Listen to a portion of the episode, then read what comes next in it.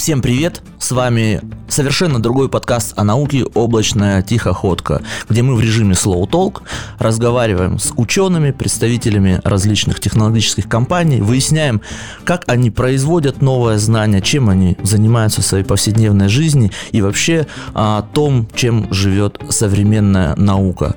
С нами сегодня уникальный гость, хранитель, хранитель Алексей Смирнов, сотрудник Института метрологии имени Менделеева. Полностью его должность звучит как ученый-хранитель государственного первичного эталона единицы удельной электрической проводимости жидкости. Вот сейчас мы и поспрашиваем, чем же занимаются хранители и who watch the watchman? А мы это Кузнецов Андрей, исследователь науки и технологии, ординарный доцент ЭТМО и научный сотрудник Европейского университета в Санкт-Петербурге. И Илья Стахеев, также сотрудник университета ИТМО, преподаватель и сотрудник Центра научной коммуникации. Алексей, ну вот э, вы хранитель первичного эталона единицы удельной электропроводности жидкости. Да? В современном контексте звучит, как будто вы персонаж э, популярного сериала «Темные начала» или вообще какого-то другого фэнтези-сюжета. Там есть всякие хранители, у них есть ордена и так далее. Ну и вот э, я думаю, что это не случайно потому что фэнтези определенно вдохновлялись какими-то научными достижениями и э, какой-то э, культурой. И вот э, если бы мы начали открывать эту сагу, то вот Смирнов начало, было бы ее какая-то первая часть, не обязательно первая, сначала снятая, да, но как вообще становятся хранителями? Расскажите вашу историю. Ой, добрый день. Вначале я сразу расстрою всех, что должность моя банальная руководитель лаборатории, а ученый-хранитель – это некий статус, который присылается Росстандартом. И ни, ни в одном документе, но в трудовой книжке, у меня не записана такая прекрасная... Очень жаль, было бы очень круто. Хранитель. Я не сомневаюсь, что было бы очень круто, я бы с этим ходил, э, с фотографией своей трудовой книжки, всем показывал, что я какой-то хранитель чего-то где-то. Чем вдохновлялись наши творцы фэнтези, это, в общем-то, известно. Толкин, он по итогам войны написал свой «Властелин колец», как известно. А потом же Мартин свою «Игру престолов», соответственно, по мотивам Толкина написал. Как, собственно, становятся учеными-хранителями? Есть как бы путь официальный, а есть путь жизненный. Официальный путь, он очень сухой и простой. Институт, в котором находится первичный эталон, подает некое заявление, что вот такой-то человек рекомендуется назначить ученым-хранителем. После чего начальник управления метрологии в Росстандарте утверждает, что вот такой-то человек действительно будет ученым-хранителем, и за все будет в ответе. Это такой сухой неофициальный путь. Обычно он происходит либо с, с ученым-хранителем что-то случается печальное при ведущем, например, в ходе «Игры престолов» его ликвидируют, либо в ходе неких процедур, которые называются совершенствование первичного эталона, после чего первичный эталон переходит на некое новое видение, новое уже такое, скажем, из, допустим, ну, аналоговое в цифровое, самое такое простое представление, что аналоговый прибор заменяется цифровым. И после этого существует тяжелая процедура совершенствования первичного эталона, после которого есть защита этого эталона и, собственно, опять-таки назначение нового, ну или не нового ученого-хранителя. Вот это такой официальный путь. А неофициальный, ну то есть вот э, о вашем ученом пути, научном пути, можете немножко рассказать? Как вы дожили до жизни, что вас рекомендовали на эту должность? Путь мой очень к металлургии не имел изначально вообще никакого отношения, то есть по образованию я фактически промбезопасность. Поскольку у начальника нашего большого отдела физико-химических измерений была некая и есть фирма, которая занимается в том числе и оценкой, ну, связанной с охраной труда, я в нее попал на практику, еще будучи студентом где меня и пригласили остаться, где я остался. Отработав там полтора года, увидев, что работаю я 24 часа 7 дней в неделю, что такого человека можно забрать куда-то в более интересное мероприятие, чем никому не нужная охрана труда, при всем моем уважении. И меня перевели из дочерней организации, ну, как перевели, уволился я из дочерней организации, с приглашением в, собственно, уже институт металлургии, куда я и попал уже по окончании института в отдел физико-химических измерений просто, без жидкостей буквально через пару месяцев вспоминаний основ, что такое вообще физика и химия, потому что в бытность охраны труда я успел-то основательно подзабыть, у нас начались с лечения первичных эталонов. То есть у тогдашнего ученого-хранителя Сувара Владимира Ивановича были запланированы международные работы по лечению эталонов. То есть это процедура, когда эталоны первичные разных стран ну, фактически, ну, не соревнуются между собой, конечно, но сравнивают свои измерительные возможности, что они действительно измеряют точно и, ну, скажем так, адекватно, по-простому. То есть нам был прислан несколько образцов, которые я вот несколько месяцев долго и упорно изучал, исследовал, после чего мы составили отчет. И не очень понимая, что я, конечно, делаю, поскольку я это делал под руководством более опытных людей, мы отправили этот отчет. После чего где-то месяца через три не помню сколько, ну, через какое-то продолжительное время, когда все эти данные обрабатываются, ну, мне ходили по институту, и все активно поздравляли. Алексей, поздравляю. Я, в с чего. Потом я увидел отчет, где мы исключительно хорошо отработали. То есть буквально такой же успех я достиг только в этом году. Уже прекрасно понимаю, что я делаю, в отличие от тех давних лет, когда я делал все достаточно по наитию и просто под руководством людей. Вот такой мой был приход, собственно, в лабораторию физико-химических измерений. Потом, немножко поосвоившись, у нас оказалось собственно, это самое мероприятие по совершенствованию первичного талона, которое, опять-таки, руководил мой тогдашний руководитель и ученый-хранитель талона. Процедура, ну, смысл был в увеличении точности первичного талона. Вся это мероприятие длится в течение трех лет с бюджетным финансированием, ну, поскольку финансирование бюджетное, то оно, соответственно, в этом году больше, в этом меньше. Деньги дали в сентябре, а отработайте за весь год. Поэтому вот такая вот интересная процедура, после которого, соответственно, была у нас защита самого первичного эталона. Вначале на внутреннем ученом совете института, потом уже, соответственно, на межведомственной комиссии, которую возглавляет большой эксперт, возглавлял большой эксперт в области кондуктометрии, и с участием, соответственно, наших уважаемых коллег из Росстандарта, перед которыми мы отчитываемся, что деньги были потрачены не впустую. Ну, вот уже эту работу защищал эталон я и на ученом совете, и на межведомственной комиссии, после чего институт рекомендовал меня назначить этим самым ученым-хранителем. И на НТК, Росстандарте, комиссии технической, мне подписали, что тогдашний начальник управления, что он не возражает против моей блестящей кандидатуры на эту почетную, ну не должность, но на почетное звание. Так я стал, собственно, ученым-хранителем, еще даже не будучи кандидатом наук. Коллеги говорили, что один из самых молодых ученых-хранителей я был. Может, самый молодой, не знаю, у меня такой точной информации нет, но, в общем, одним из самых молодых мне было что-то 27 лет, по-моему. Я вот уже представил, как происходит съезд вот это сверки эталонов международный, когда у вас должны быть наверняка какие-нибудь кольца специальные, на которых вот э, единицы измерения, вы так вот вставляете ее в какое-нибудь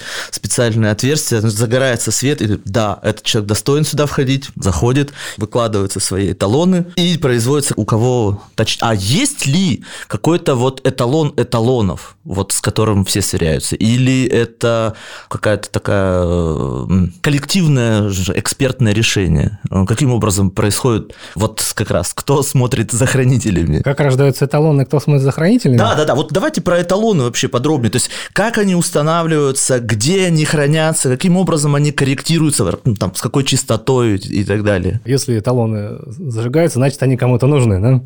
Ну, как создается вообще эталон, э, собственно, с чего все это берется? Что есть некий парк средств измерения, который измеряет... Ну, мы будем... Про удельную физическую проводимость никому ничего не понятно, что это вообще такое, поэтому будем чем-нибудь земным оперировать, там, килограммами, метрами. Я в этом, конечно, значительно меньше понимаю. У меня коллеги профильные, надеюсь, простят. Есть некий парк средств измерения, который измеряет какую-то величину. И если какие-то умозрительные величины, типа килограммы, нам более-менее понятны, ну, мы рукой можем плюс-минус определить и даже температуру в определенном диапазоне более-менее точно, то какие-то непонятные вещи, там, с оптикой, с электричеством, ну, просто непонятно, что это такое, физически человек не может понять. Чтобы убедиться, что они измеряют плюс-минус одинаково, нужно создавать некое единое начало, начало всех начал. Таким образом, при накоплении некого массива средств измерения, который снизу растет, возникает потребность в неком от самом начале. То есть, конечно, человеку чисто психологически проще представлять, что есть единое начало, из которого вырастает все остальное. То есть, как бы с верху вниз идет вся цепочка. Ну, в метеорологии она строго наоборот, она идет снизу вверх. То есть, появляется некая потребность в создании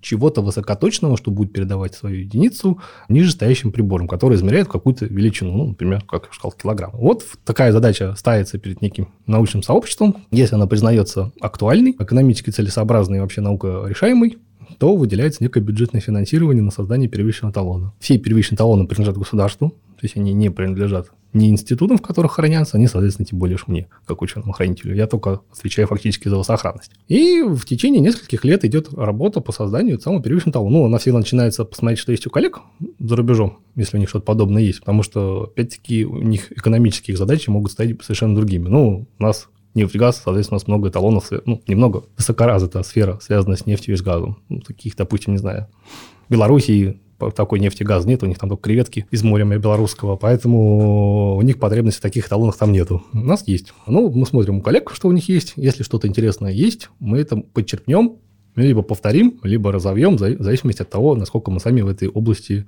компетентны. Бывают случаи, что просто можно купить какой-то высокоточный прибор, который у нас в стране ну, просто не выпускает таких вот, и фактически, проведя некоторые металлогические исследования, назвать его эталоном. Такое тоже может быть. Если самый точный среди эталонов, есть эталон с нулевой неопределенностью, то есть абсолютной точностью. Эталон имеет красивое название GET200, и называется как-то эталон информации, что-то такое. В общем, очень странный эталон на самом деле, протят меня опять коллеги, но вот эталон эталонов существует в самой точной мере эталон, GET200, год не помню. А какой материальный носитель? Ну, это то есть какой-то прибор с определенной калибровкой. Что вот является носителем вот этого вот э, идеального ну да, эталонного... с метрами, килограммами да, интуитивно да, да. понятно, да, это какие-то, я так понимаю, из высокопрочного материала какие-то объекты, ну, во всяком случае, так по телевизору показывали, да, в свое время, которые вот э, являются демонстрантами, да, того, что вот это действительно настоящий там эталонный метр.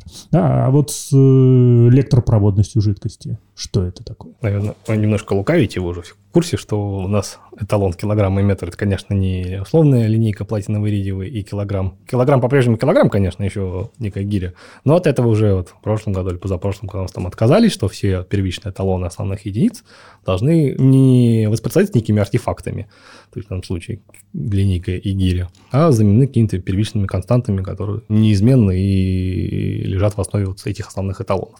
Что касается, в принципе, что лежит в основе эталонов, то это может быть, э, ну, не может быть, это, как правило, набор неких технических средств, средств измерений, которые образуют массивный или не очень массивный комплекс в зависимости от решаемых задач, и измеряют, и воспроизводят, и хранят конкретную величину с приписанной в паспорте точностью. Ну, в данном случае, поскольку речь про мой талон, то это среда передачи – это, безусловно, жидкость, вода чистая, с некой известным значением проводимости, и вокруг которой, опять-таки, техническое решение – это набор, собственно, средств измерений, которые позволяют как приготовить эту самую воду, так и, соответственно, измерить ее значение. В принципе, все так эталоны можно условно разделить на неинтересные, чисто внешние, и это все эталоны физхимии, потому что просто некие средства измерения. И интересные эталоны, ну или эталонные комплексы, ну, самые известный в ним, это, наверное, силы у нас огромный целый комплекс, там не ангар, целое помещение, которое под него а, отведено. Ну, если у коллег смотреть, то не эталон, но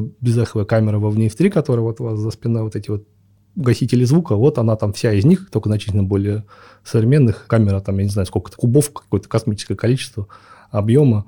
И вот там они испытывают радиочастоты, э, средства измерения для радиочастот. Выглядит очень впечатляюще. Закрываешь эту камеру, ну и просто практически в какой-то барокамере ни эхо, ни звука, ничего. Некоторые даже неприятно находиться. Слушайте, ну вот мне кажется, есть какое-то противоречие. Вы только что сказали, что отказались от артефактов, да, как э, воплощение эталона, да, и эталон это теперь константы. А далее рассказываете нам про историю, про то, что это целые э, барокамеры, это огромная э, какая-то установка. У меня это пока не укладывается в голове. Вот разъясните мне это кажущееся противоречие. Да, это все равно получается, это не линейка, а какая-то, ну вот, супер навороченная линейка, да, с, с подключением этой линейки там к суперсовременным устройствам, там, ЭВМ, чему угодно. Хорошо, да, если константа, то, по идее, это формула, ну, тогда в чем проблема хранить формулу? Записали ее где-нибудь и, и все. И должность хранителя, по идее, можно упразднить. Давайте упраздним. Нет, я не предлагаю, я не предлагаю упразднить. Э, здесь э, у наших слушателей, ну, у нас вот э, с Ильей, да, возникает вот, собственно, Поясняю. такие вопросы. Металлогия, она как наука прикладная, очень сильно завязана на экономику, кому как странным это не показалось. Соответственно, создавать что-то за космические деньги, что никогда не окупится, это тоже себе вариант. Но он такой. На него надо заранее закладываться, что будет у нас что-то, что измеряет какую-то величину какой-то космической точности, но нужно ли нам это, и нужно ли это промышленности. Возвращаясь к константам и к техническим средствам, ну вот возьмем андроидный наш коллайдер огромный. То есть мы там изучаем какую-то антиматерию, что простому человеку понять довольно сложно, да и непростому тоже. При этом денег туда заложено какое-то космическое количество. Несколько стран мира все это строили, э, коллайдер, по которому гоняются эти частицы, которые, в принципе, вроде как существуют вне зависимости от нашего желания и наших технических возможностей. Просто вокруг вот этого эффекта перехода материи, антиматерии, построено некое техническое средство для изучения этого самого эффекта. Если несколько по-другому развернуть задачу, то есть оттолкнуться от некого эффекта и вокруг него уже построить какое-то техническое средство. То есть, ну, у нас последний вот эталон килограмма, который вот из гири превратился в некие так называемые ватт-весы, которые завязаны там и на электромагнитном поле, и на кучу эффектов. В основу там лежит, насколько я помню, постоянная планка. То есть она более-менее ну, какой-то высокой точностью определена. И вот в основе всех современных планируемых эталонов килограмма, потому что их сейчас буквально 5 или 6 в мире, будет лежать эта самая постоянная планка. Но при этом для большинства пользователей и для нас с вами останутся условные гири килограммы, которые вот на нашем земном уровне, вот будут они. У меня просто вот тут вопрос. Вы очень интересную мысль сказали, что подобные стандарты очень завязаны на экономику. Экономика как мне кажется, очень сильно завязана на какие-то локальные культуры в том числе. И я вспоминаю в этом плане, конечно, блестящий диалог из криминального чтива, где они говорят про четверть фунтовик с сыром, а его нет во Франции, потому что там метрическая система. Скажите, пожалуйста, вот эти вот национальные аспекты измерения чего-либо, культурные, они каким-то образом еще присутствуют в метрологии? И, ну, потому что же были там и ярды, и, и футы там и так далее. А что-то такое еще осталось? Или универсализация залезла в, то есть в эту науку тоже, и наука универса, принцип универсальности науки, он, он здесь тоже доминирует. Как они называют Big Mac? Le Big Mac, да. да. Я правильно понял, что у нас пока не килограммы измеряются не так, как э, не с помощью вот этой установки, которую вы описали, да? То есть... На текущий момент, ну, опять-таки, лаборатория масс у меня если бы была здесь, некий переходный период, то есть от этих самых гирь, к которым все привыкли, которые вот практически, как вы там сказали 10 минут ранее, что с кольцами съезжались, вот примерно с гирьками съезжались вот там в определенное место, их там сличали уже непосредственно друг с другом. То есть это была такая целая логистическая непростая задача, помимо технологической, еще и логистическая. По поводу некой нашей гармонизации. Ну, то есть, безусловно, метрическую конвенцию подписали огромное количество стран, и вроде как все даже декларируют, что они ее выполняют. Но по-прежнему у нас измеряется что-то в лошадиных силах. Сколько у нас двигатель не в лошадиных силах, не знает никто. В лошадиных силах каждый свой автомобиль прекрасно представляет. То есть это некие такие вот э, уже устоявшиеся совершенно нормы, которые, ну, вроде, конечно, вы должны измерять их совсем не в лошадиных силах, что это вообще за величина. Но, тем не менее, это существует. Даже в нашей стране, которая перешла на метрическую систему измерений. В Америке, вы уже сами сказали, они не понимают, что такое это. метрическая система. Для них это не то, что не понимают, но у них своя система измерений, которая и у нас когда-то была своя, как вы знаете, Аршин, небезызвестный, и у нас, в отличие от многих стран, была вот своя хорошо развитая система измерений, которая вот там, Будды, чарки, опять-таки, для многих открытия, но чарка – это строгая мера объема, а не то, что, да, мы привыкли. Ну, сожжение это как-то оно в народ меньше заходит, а вот чарка прямо у нас народ любит. То есть, да, подписали, да, для гармонизации, для экономических всех упрощений отношений была переход на метрическую эту конвенцию, на метрическую систему измерений, но по-прежнему ее соблюдают не все. То есть, опять-таки, нефть у нас в баррелях, ну и там примеров масса можно насобирать, это вопрос другой просто. Есть некие устоявшиеся нормы, которые вот э, до сих пор не переломать, опять-таки, э, вот мы с Юлией Александровной только что подходили э, сюда, про соленость морской воды говорили. Вот гидрологическое сообщество, оно очень тесно сплоченное, и к ним со своей метеорологией заходить очень тяжело. Они вот видят мир так, как привыкли, поскольку там исследование океана идет уже больше ста лет, и определенные вещи для них уже являются некими абсолютными константами, абсолютными величинами. И когда мы приходим в свою методологию и говорим, что, о, ребята, а к чему вообще прослеживаетесь, откуда эти данные, откуда у вас измерения, точнее, чем все первичные талоны мира вместе взятые, ничего не знаем, у нас так сто лет, нас все устраивает. Океан работает только так. Идите отсюда. И мы как бы, ну ладно, уходим. Понятно, что есть э, конкуренция стандартов, да, и в разных э, стандартах можно что-то измерять. Это мы знаем даже из мира электроники, да, один стандарт, не обязательно совместим с другим. Но вот я хочу вернуться к вопросу, а что меняется в экономическом плане или каком-то другом, да, перешли ли мы вот э, на новый эталон килограмма или пользуемся старым? То есть получается куда сложнее все. И наш выпуск, я боялся, что он будет немного скучным, но он уже дико интересный на самом деле. Получается, что килограммы, они не обязательно везде одинаковые. Это следует из того, что вы уже сказали. Вот если мы до сих пор э, пользуемся гирьками, да, эталонными, или у нас есть какая-то установка, ват-весы, что здесь меняется? В первую очередь, это престиж страны, что мы можем себе это позволить. Ну, та же тот же самый, не знаю, космос. Что он дает экономике, ну, помимо рабочих мест и всего этого прочего, что это целая отрасль, которой заняты десятки тысяч людей. Ну, вот, ну, вот слетали американцы на Луну. Почему на Луну больше никто не высаживается? Вот как бы немногие задаются вопросом. А зачем? Вот, на не высаживаться. Это очень сложно, очень дорого и опасно. Вот была некая необходимость показать, что мы можем. Вот показали, что свои люди, в свое время американцы, что вот мы можем высадиться на Луну, а вы нет. И были они на этой Луне, не были на этой Луне. До сих пор спорят. Не очень понятно. Ну, вроде как были, а может и не были. То же самое, в общем-то, и к нашим самым килограммам. В первую очередь, это вопрос престижа, что да, наша страна, наш научный потенциал, технический потенциал может строить и решать такие вот самые-самые сложные задачи, которые вот, может быть, напрямую сейчас на экономику вот такого влияния и не окажут, что, может быть, наша несчастная картошка условная – по-прежнему прекрасно будет покупаться и продаваться на рынках и без э, установок, которые стоят баснословных денег. Слушай, Илья, я бы никогда не подумал, что эталоны, да, это символ классового статуса среди государств, да, ну, да.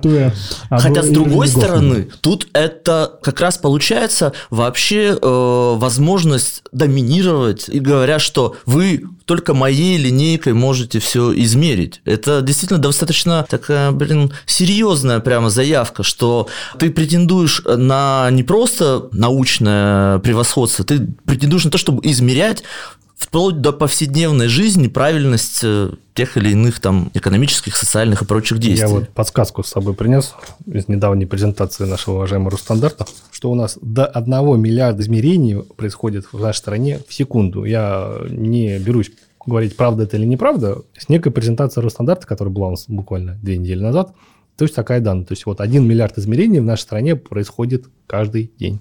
Теперь давайте поговорим о метрологии как науке. Вы уже сказали, что метрология – это наука. Я так понимаю, наука для вас... о чем? Не принципиально. Вот как бы мой вопрос, метрология – это наука, да или нет? Метрология – это, безусловно, наука. А, ну, метр, оно мера переводится с латинского или с греческого. Ну, логия, соответственно, некое учение. То есть на, на, на учение о мерах. Ну, чуть шире у нас уже стало учение об измерениях в целом. Давайте разрешим такое кажущееся противоречие, что наука – это про открытие, про то, где не ступала нога человека, про что-то новое.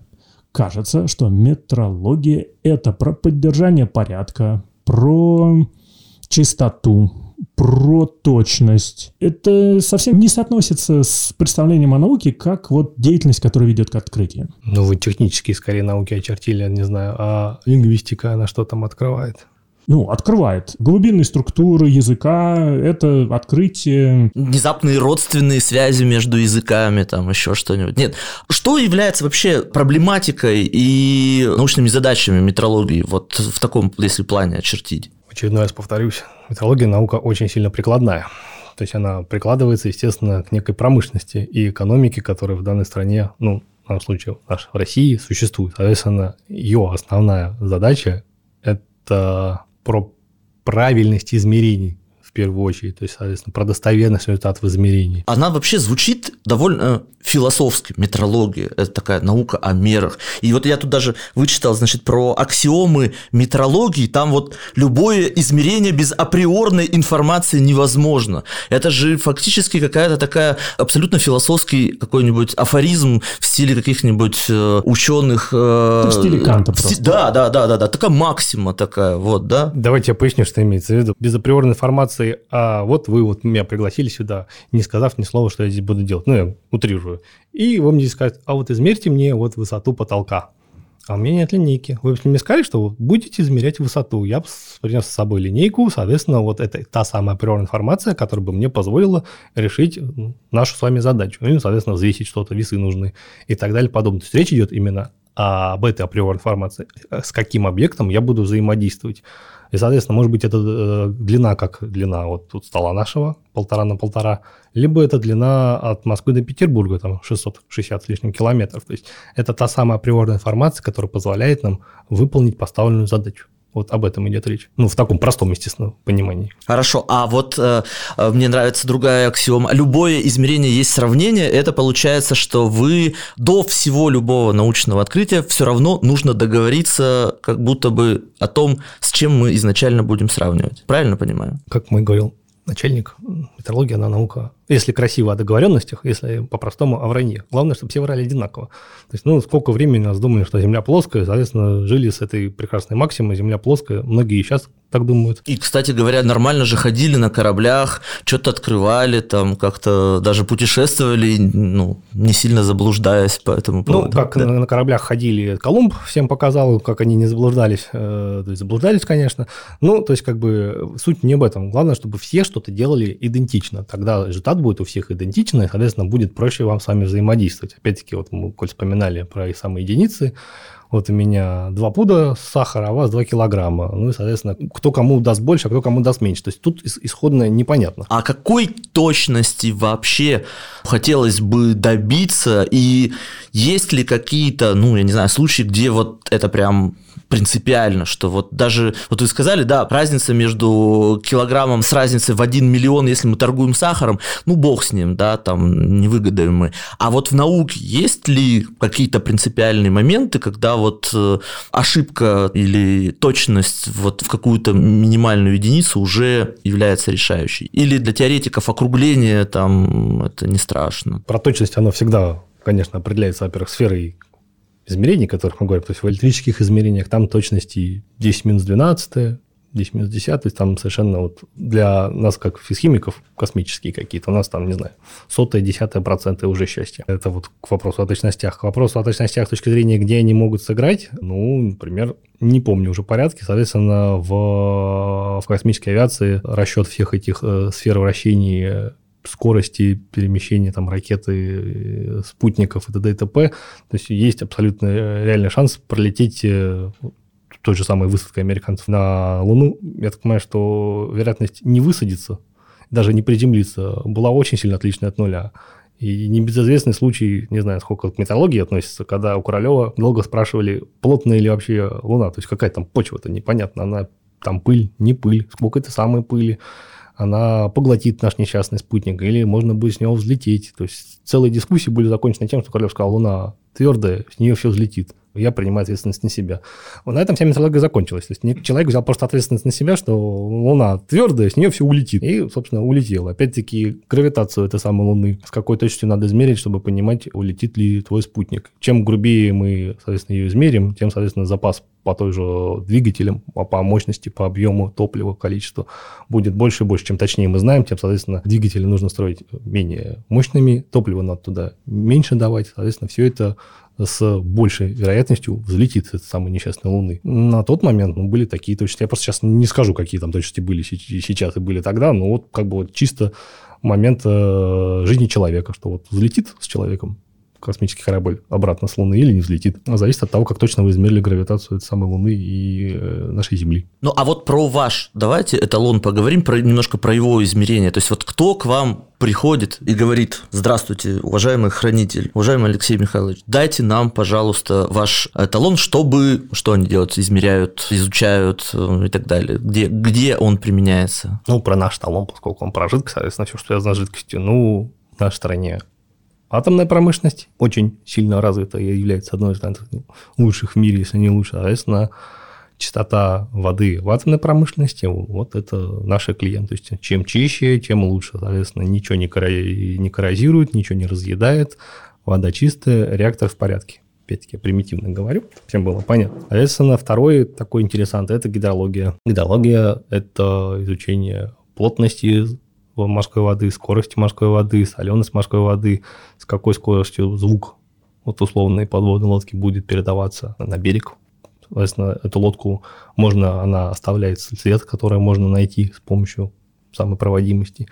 Это предсказание, в принципе, и погоды, и климата, и ураганов, и бурь. То есть это изучение вот всех этих поведений. Опять-таки, это рыбное хозяйство, есть понимать, где эта самая рыба плодится, ест, пьет, куда она уплывает, куда она приплывает. Сейчас у нас Северный морской путь вроде как должен развиваться. Соответственно, на всех атомных ледоколах измерения солености стоит. Потому что это, во-первых, атомная, как я уже сказал, во-вторых, это морская тематика, соответственно, изучение этого самого океана, как с точки зрения, говорю, рыболовства, так и с точки зрения нефтедобычи. То есть, в принципе, вот, наверное, два наших таких основных заказчика – это вот атомная промышленность и гидрология. Мне кажется, мы сейчас очень интересную тему затронули. Вот вы сказали, что метрология – это прикладная наука, да, прикладывается много к чему, и я думаю, что никто не сомневается в in абстракту, да, то есть с точки зрения общего никто не сомневается, что это очень важно. Но, насколько я знаю, прикладное это значит служащее, как бы обслуживающее в хорошем смысле слова науки. То есть без измерительных приборов, ну, чего эти ученые сделают. То есть ну, очень часто с профессиями, науками, которые служат э, вспоможению, да, я приведу ряд аналогий не из области науки, а из других профессий. Ну, например, только в последние десятилетия начали обнаруживать, что социологи и антропологи, прежде всего, начали обнаруживать, что качество медицины резко зависит или сильно зависит от э, качества медсестер. Хотя медсестры это вроде как бы не те, кто лечит, это, ну, как бы в данной аналогии это не ученые, которые открывают, да, или там изобретают что-то, а это люди, которые перевязывают, да, уход за больными и так далее. Люди, которых не признают, но тем не менее, там, где медсестры лучше, труд докторов оказывается не потерянным да, там и э, качество медицины лучше. То же самое, да, люди, которые занимаются ремонтом, обслуживанием громадных технических систем. Если эти люди делают работу плохо, то и системы в целом оказываются под угрозой. Да, может быть, аналогия слишком смелая и слишком грубая, да, здесь, но вот есть ли у метрологии проблема с признанием? Как у науки которая прикладывается ко всему, но при этом, возможно, к ним просто не приходит или точно так же, как мы не признаем гигантскую работу, которую проделают ремонтники или медсестры, да, хотя без этого все просто встанет. Без медсестер вся больница просто бесполезна. И какие бы замечательные доктора не были, медицина там уже будет бессильна. Признанием-то очень большая проблема, потому что пришла метеорология, люди, естественно, думают про метеорологию и про погоду, и про метро, и метрострой. Про измерения никто не думает, я сразу могу сказать. Опять-таки, даже в Конституции у нас только-только поправили с нашими поправками, что за эталон отвечает не метеорология, а метрология. И то там так поправили. То ли метеорология, то ли метеорология. В общем, что-то из этого отвечает за эталон. Поэтому с признанием есть огромные проблемы, потому что люди не понимают, чем занимается метеорология. Я даже скажу больше, что и когда приходят там условно бакалавриаты после изучения метеорологии, они тоже не понимают, чем занимается метеорология. То есть это непростая наука, которая требует у нее длительный порог хождения, потому что ее нужно... Ну, если это прикладная метеорология, потому что есть еще законодательная, которая понятно из названия, законодательством занимается, и теоретическая, которая скорее зарабатывает теоретические какие-то там основы измерений. Мы говорим про прикладную, то есть связанную с непосредственно видом измерений. Во-первых, нужно человеку разбираться в виде есть это какие-то механические, ионизирующие, физико-химические и так далее. То есть это вопрос именно той области, в которой он должен разбираться. Потом вопрос всегда законодательный. То есть это, соответственно, да, я знаю физику, знаю химию, но я ничего не понимаю в законодательстве, соответственно, нужно понимать еще и законодательство.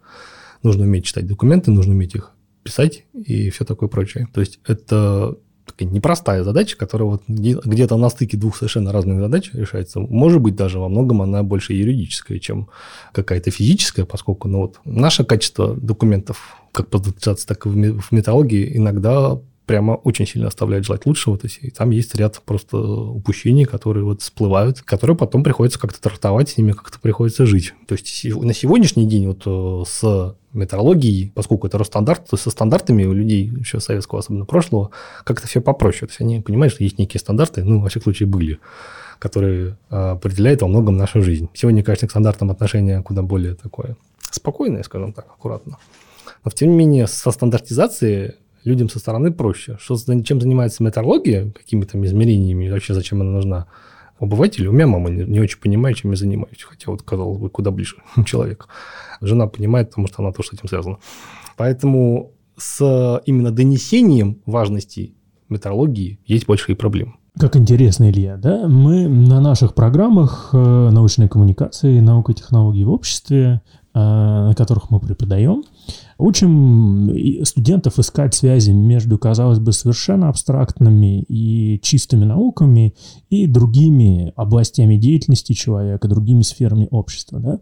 Сегодня я понял, что метрология, оказывается, очень тесно связана с экономикой, с экономическими задачами и с юриспруденцией и правовым полем, да, поскольку именно там определяется документация и какие-то стандарты для измерений и требования, которые необходимы при этом. И я также понял, что есть не только прикладная метрология, а еще и теоретическая. Может ли вы немного пояснить, да, что такое теоретическая метрология? То есть кажется, что это вот э, наука об измерении, в то время как мы считаем, что наука вообще в принципе базируется на измерениях. То есть наука такого второго порядка. Можете пояснить, да, может быть, на каком-то примере, да, вот, то есть как выглядит, например... Ну, там, фундаментальная задача метро, вот именно теоретической э, метрологии. Или открытие научное вот в теоретической метрологии. Самое, наверное, мне родное и самое прикладное среди теоретического, так можно сказать, это обработка сличение, обработка результатов э, измерений различных участников. Ну, если мы говорим про первичное сличение первичных талонов, соответственно, результаты измерений первичных талонов неких образцов. То есть есть массив данных, которые получены в разных странах с помощью разного оборудования, разными специалистами, разными зачастую методиками, в общем, на всем разном. Э, это некий массив данных, он, в общем-то, может довольно сильно расходиться. Соответственно, одна из задач такая прикладная теоретической методологии, уметь этот массив данных обработать. То есть, чтобы показать, что истина, которую мы пытаемся найти, которая недостижима, она вот лежала вот где-то здесь. Соответственно, ближе всех к этой истине подобрались вот институты такой, такой, такой. Все остальные где-то около, там еще ряд институтов, ну, измерили что-то явно не то в силу каких-то, может быть, э, просто ошибка оператора. Ну, такое тоже бывает, рука дрогнула, что-то куда-то налилось не так. Либо это ошибка, связанная с прибором. То есть, ну, в данном случае прибор кто-то там был настроен недолжным образом, показывал как-то не так. Либо это методика, может быть, есть какая-то методика такого широкого, скажем так, профиля, и вот конкретно для решения вот более специфической задачи эта методика, ну, получается, что не подходит. Или какое-то техническое решение для решения какой задачи не подходит. То есть момент обработки данных из большого количества источников. Ну, соответственно, туда же можно за... ну, отнести опять-таки, результат обработки измерений, соответственно, у вас с, с разной вероятностью при различных законах распределения получены какие-то результаты. Там, там есть нормальный и треугольный закон распределения. Нужно как-то уметь эти результаты сложить, ну, говоря по-простому, сложить и синтерпретировать, что вот оно на самом деле вот так вот. Опять-таки, теоретическая методология, в принципе, почему у нас недостижим, это самая абсолютная, абсолютная истина, потому что мы, во-первых, не способны с абсолютной точностью измерить, во-вторых, мы не способны учесть абсолютно все факторы. То есть э, влияет ли, там, не знаю, положение Луны на изменение электропроводности? Ну, может, влияет, а может нет. То есть с такой точностью стопроцентной никто не готов сказать, что абсолютно не влияет. Поэтому, опять-таки, задача теоретической методологии – выстраивание неких моделей, которые способны описать те или иные процессы в условном идеальном мире с учитыванием максимального количества факторов. Соответственно, и разбором, что вот для конкретного решения задачи вот эти вот факторы либо оказывают незначительное влияние, ну, либо вообще не влияют. Теоретическая методология, ну, наверное, во многом вот про это. Слушайте, а что вообще является событием а, в метрологии? Да, ну, то есть вот, ну, у нас там в гуманитарных науках это обычно какая-нибудь книга, да, это какая-то новая теория, которую начинают применять в различных областях, да. Ну, кроме общего, что вот статья вышла. У нас в науках есть другие там какие-то события, типа там вот выход, э, новая теория, новая концепция, новый какой-нибудь термин, я не знаю. Да, ну вот э, там в лабораторной науке, допустим, открыли структуру какого-то нового вещества химическую или там определили его какие-то способности. Что в метрологии является событием? С чего мы начали, это, соответственно, первичные талоны основных единиц на каких-то физических константах, то есть недавно это буквально было принято. Это было мега событие, особенно для тех эталонов, которых это напрямую связано там, тот же самый килограмм. Какие еще можно события, помимо статей, которые, ну, статьи, которые предлагают какие-то технические решения, которые могут быть использованы для, опять-таки, тех же первичных эталонов, опять-таки, какие-то новые разработки, новые взгляды и прочитывание каких-то приборов, каких-то там датчиков, систем и так далее и тому подобное. То есть это во многом тоже такое событие. Событие также всегда очень, это изменение нормативной базы, потому что то, что вчера было хорошо, сегодня может стать резко плохо, хотя вроде бы ничего не изменилось. То есть Если юридическое у вас тоже событие в науке, да? То есть... Ну, совершенно как бы реальность, когда у тебя был вчера условно рабочий талон первого разряда, и ничего не изменилось, но у тебя сегодня рабочий талон второго разряда, либо у тебя вообще его нету. Просто изменилась нормативная база, и твои характеристики перестали попадать под требования рабочих талонов. И вроде как бы ты сидишь такой, вроде вчера был с эталоном, а сегодня и без него. Без меня меня женили. То есть, насколько это событие приятное и неприятное, ну, соответственно, каждый сам решает. Но вот, тем не менее, изменение нормативной базы, но у нас переход вот э, на цифровую всю эту методологию, цифровую поверку, когда теперь результаты поверки – это не свидетельство о поверке, которое, к всем, к которому все привыкли, а некая запись в реестре, которая вот, э, хранится, соответственно, в электронном виде с цифровой подписью. То есть это смена абсолютно парадигмы э, того, к чему мы привыкли, что есть некий там, паспорт, есть бумага, свидетельство и так далее. По-моему, в виде бумажного носителя. Теперь это цифровая запись где-то в интернетах, на которую нужно залезть, посмотреть, что она есть, что она там подписана цифровой подписью и так далее и тому подобное. То есть это как бы вот у нас в конце сентября вся эта история перешла на новый, скажем так, этап, и вот мы адаптируемся под эту новую реальность. А мы знаем, что там, где нормативное, там политическое. Да, да, да. Да, то есть опять уперлись э, в политику, это третье измерение, да, как э, э, метрология оказывается очень интересным образом связана с другими частями общества. Ну вот мега событие. Действительно, мне интуитивно понятно, что переход от физических эталонов, да, к эталонам на константах, можете вы пояснить, чем суть? Мы поняли, что это дорого. Мы поняли, что не каждое государство может себе это позволить. Какая мотивация за этим стояла? Ну, да, стало доступнее э, пользоваться этими эталонами. Там, что вот... Чего плохого в том, что раньше были гирьки? Ничего. А, окей, ну, ну во, во всяком случае, вы можете сказать, что вы не поддерживаете это решение, или там почему, как-то критика, или объяснить... Э... В чем проблема любого артефакта, любого объекта, который сделан человеком? Ну, то, что он сделан человеком, то, что он имеет момент физического износа. То есть та же самая наша гирька, которая находится там в вакууме с определенной влажностью, плотностью и т.п., она со временем имеет свойство изменяться. Плюс эту гирьку грубо говоря, можно уронить. То есть понятно, что никто никогда не ронял, это просто к стене сразу. Но тем не менее с ней есть некие физические воздействия, которые на ее металлогические характеристики оказывают некое влияние. Для физических констант, ну, опять-таки, скорость звука в вакууме, скорость звука в вакууме, что в России, что в Америке одна и та же, то есть при определенных условиях. Соответственно, она менее подвержена вот этому самому человеческому фактору, человеческому влиянию, влиянию внешней окружающей среды со стороны. То есть она в данном случае для нас она ближе к этому самому недостижимому абсолюту.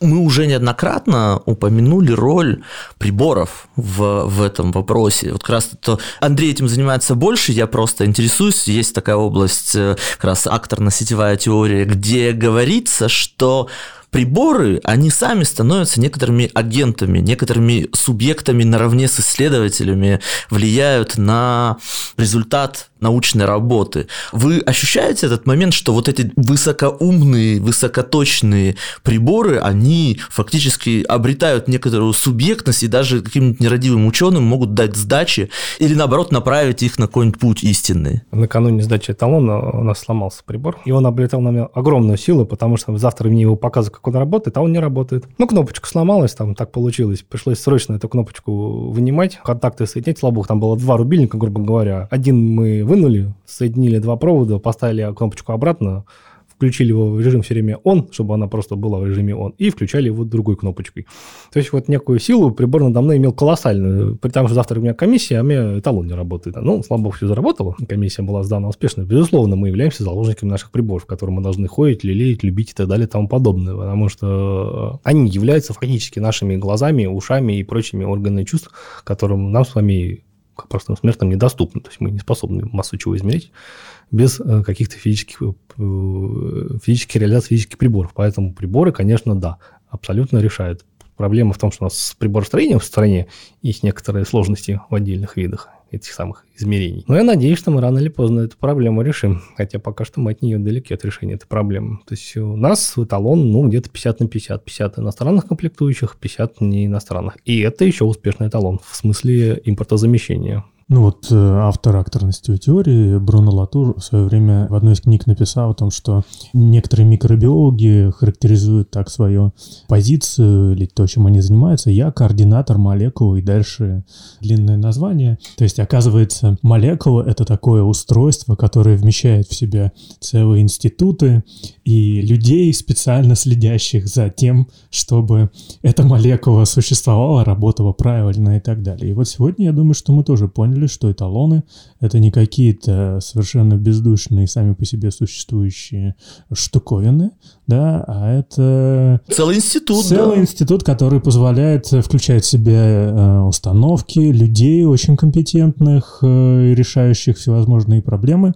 И именно благодаря этому мы можем делать то, что мы делаем в нашей повседневности. Пользоваться килограммами, измерять электропроводность э, и так далее. Алексей, у нас есть такая рубрика «Блиц». Короткие вопросы и короткие ответы. Можете назвать три или пять прорывов в метрологии за последние 10 лет? Какие там, я не знаю, может быть, эталоны улучшились несоизмеримо высоко и что-нибудь такое? Ну, про мега-события мы уже поняли. Ну, мега-событие один, понятно всем, да.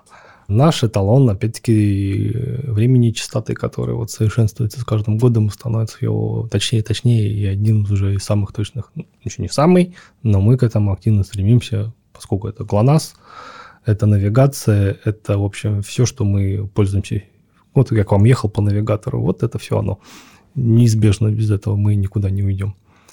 Это, наверное, топ-2 события. Ну, не то, что он, он длительное во времени, оно так все моментально не происходит, но тем не менее. Ну, наверное, переход, опять-таки, отказ от этих несчастных бумажных свидетельств, переход на цифровое событие, оно, поскольку коснется каждого, то есть из наших 150 миллионов практически каждый с этим свидетельствами, ну, очень многие сталкивались, опять-таки проверяли счетчики, которые у нас стояли в квартирах. Теперь этого не будет, то есть это очень такое массовое событие. Какой из эталонов, на ваш взгляд, или, ну, есть ли общепринятое мнение, какой из эталонов наиболее близок к идеалу? Есть ли, ну, какой-то такой консенсус об этом? Я с химией у нас идеальный только газ, соответственно, идеальных эталонов не существует. Всегда надо стремиться к чему-то большему. Больше возможностей, больше шире диапазон измерений, измерение, выше точность и так далее и тому подобное. То есть, ну, не может быть идеального эталона.